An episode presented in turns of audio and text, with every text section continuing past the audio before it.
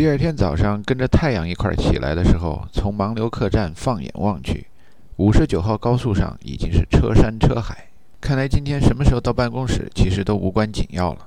大家都在为 Rita 的到来做准备，那就选市区内的非高速公路去上班吧。穿过大街和小巷，肯定比在高速公路上走走停停要快得多。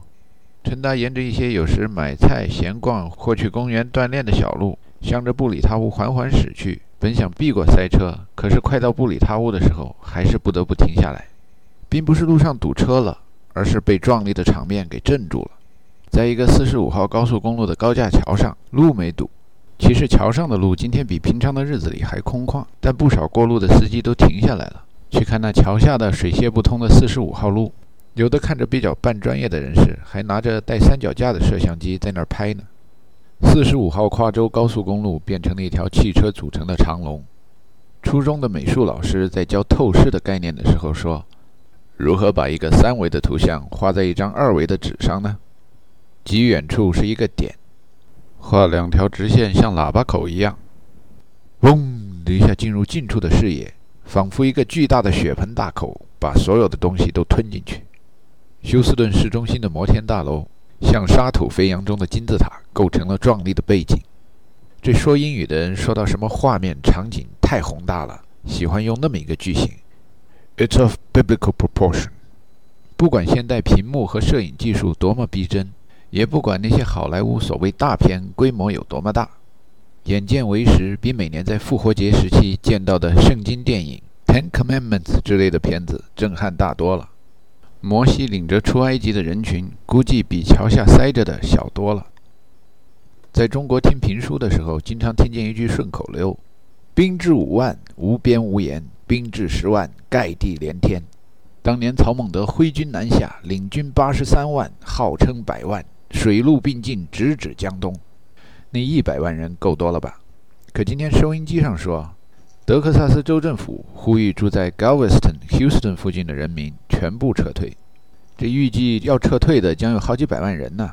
根据国家天气预报中心提供的预报，五级，参照飓风海水图，Houston 将有一半被淹没，Galveston 将彻底被淹没。所以这俩城市的人民都沿着45号高速向达拉斯方向撤退。如果兵至十万就将盖地连天的话，那么一百万、两百万人。会把地和天遮掩到什么程度呢？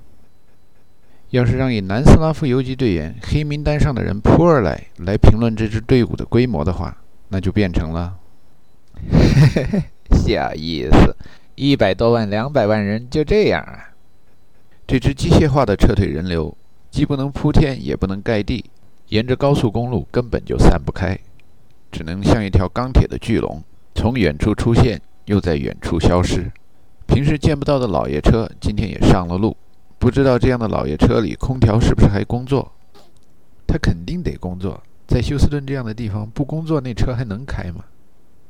不过话又说回来了，可能平常就根本没人开那辆车。哎呦，坏了！这堵了车，怎么那么多人开着窗、开着门？可能为了省油，堵成这样，看起来好几个小时也走不了。不省油，在这样的情况不危险吗？可换句话说了，这省油省水，四十度以上的天气，烈日底下再待下去也很难受。想起在衣衫褴褛的少年时代，就羡慕别人胖胖的，长得富态。今天在这逃难的人流里，看着胖子就难受。有的胖子走出车来，好像要换口新鲜空气，忍不住就瘫在路边了。陈达不忍再看下去，同时也热得够呛，钻到车里开空调去了。空调开起来了，长长的舒了一口气。哎呦，这一声“哎呦”不要紧，脑子里边出现了小时候在什么电视节目上看见油画欣赏，那背景的音乐是“嘿呦，嘿呦，七星河里八千拉，嘿呦。”嘿呦，穿过吗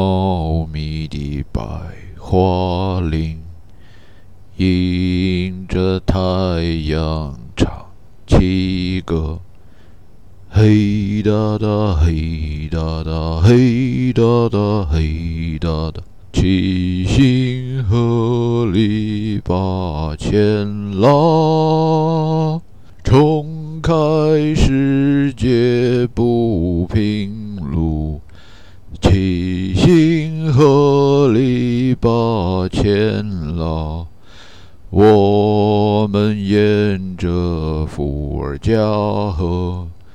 迎着太阳唱起歌。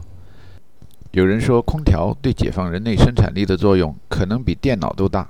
打开一张世界地图，就能看见世界列强没有一个靠近赤道的。因为天气太热的地方，一年有好几个月，人们实在不能劳动，几个月的生产力就被老天爷拿走了。生产力决定生产关系嘛，所以列强的国家都往一定的纬度范围内跑。人类战天斗地，发明了空调，可是大自然母亲轻轻一抖威风，昨天的超级大国，今天就变成了人拉肩扛的旧世界。到了布里塔乌，脑子里边刚屏蔽掉了伏尔加传符曲，又听见有人说卡秋莎站在俊俏的岸上，看来今天是苏联歌曲怀旧怀定了。Perfect for missile sizes, stacked neatly like a Katusha rocket launcher。这哥们儿说的上下文是他有一邻居。被 Katrina 的新闻给吓傻了。听说飓风来了，就把门前一棵树给砍了。砍了以后，还把树锯成了小段小段的原木，像卡秋莎火箭炮一样堆在院子前路边儿。等飓风来了，你以为这些原木会往哪儿飞呀？这街坊四邻都得遭殃。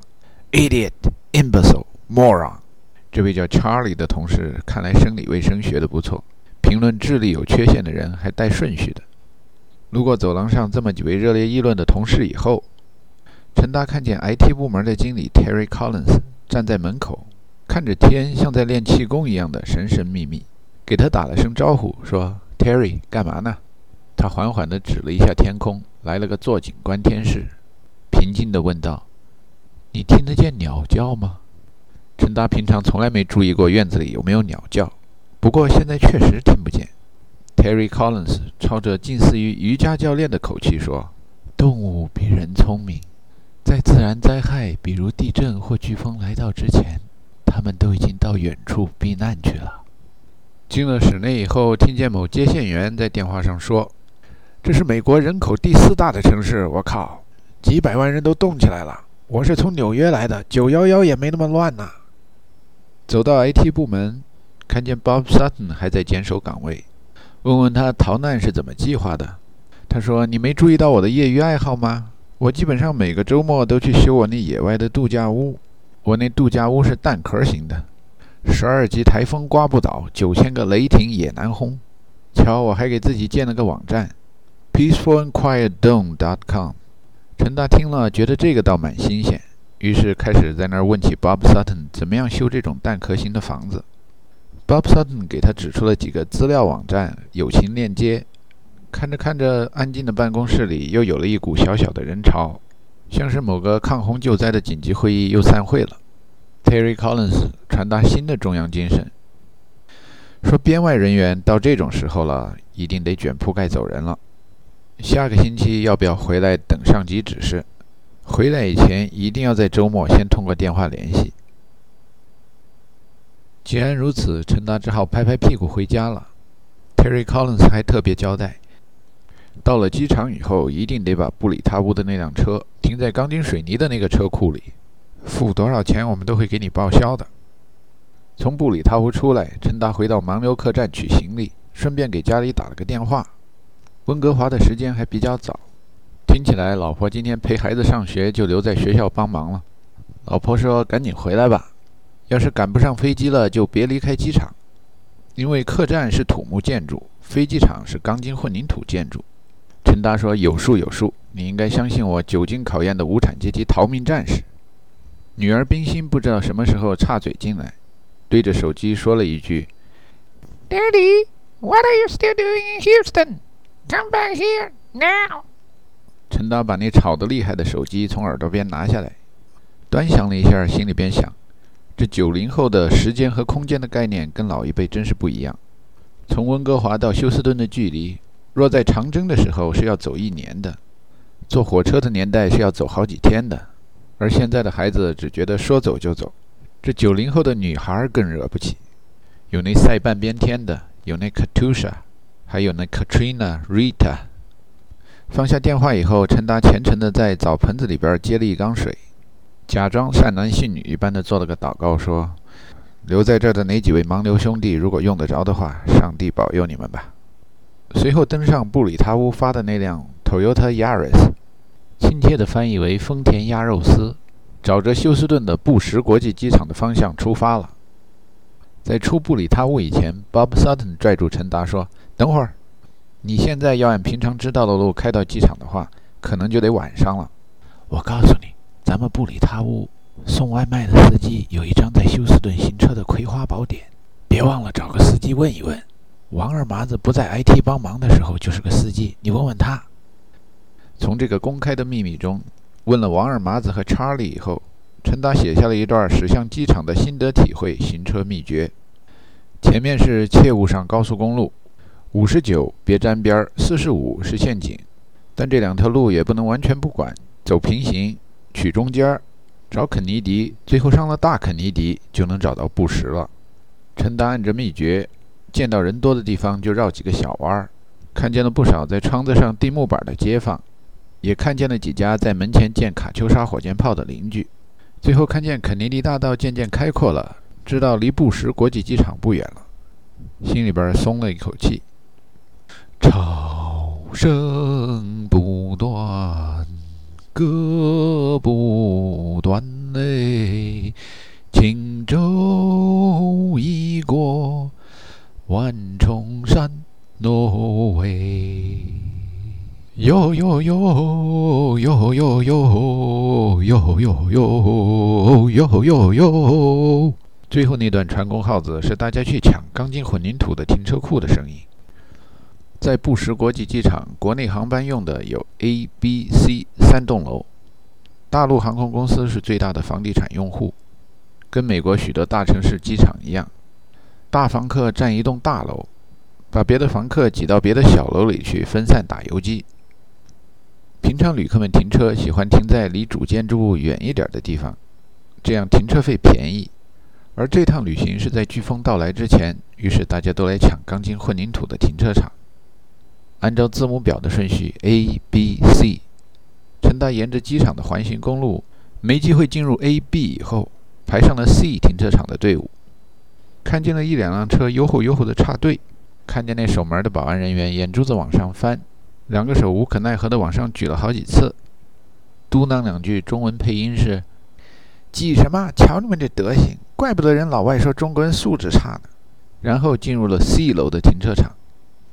转了几圈，打几个螺旋，在哪一层都找不到停车位以后，最后来到了顶层。陈达心里边暗笑：费了这么大劲，这飓风真要来了，这辆布里塔屋的丰田鸭肉丝还得被砸个落花流水。这跟露天停车场差不多的顶层还有好几个空位，陈达选了一个在一辆 Hummer 和 Yukon 之间的空位停了下来，做了个祷告，说：“鸭肉丝啊，愿上帝保佑你。”风小了，这俩哥们儿给你做挡风的墙；风大了，这俩哥们儿夹着你一块儿走。千万别以大欺小，把你给压扁了。然后沿着通道，跟着人流去找检票处。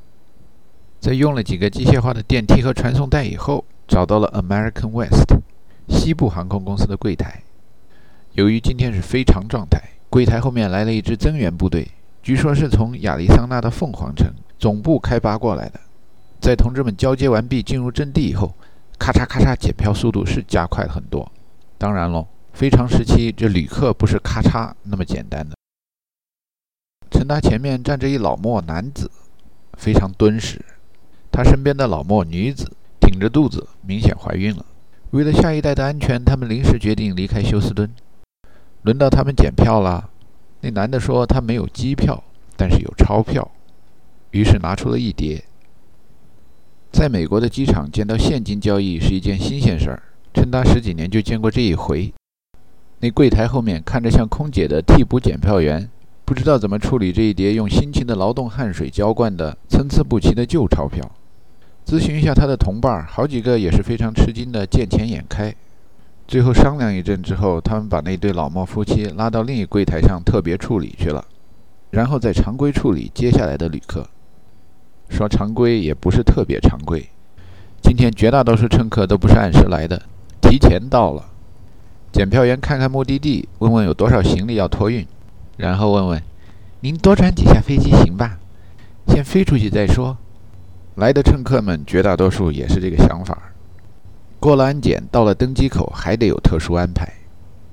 来一服务员给每人机票上写个阿拉伯数字，一边写一边说：“啊，您的替补席是列字九十九号，叫到您的号码的时候就过来啊。”另外一批航空公司的服务人员在游说那些有小孩的乘客，问他们能不能把小孩抱在怀里，这样可以尽多的腾出空位来给候补乘客。交到号码了，登机了，起飞了，谢天谢地。坐得满满加超载的飞机上，陈达身边坐了一个大胖子。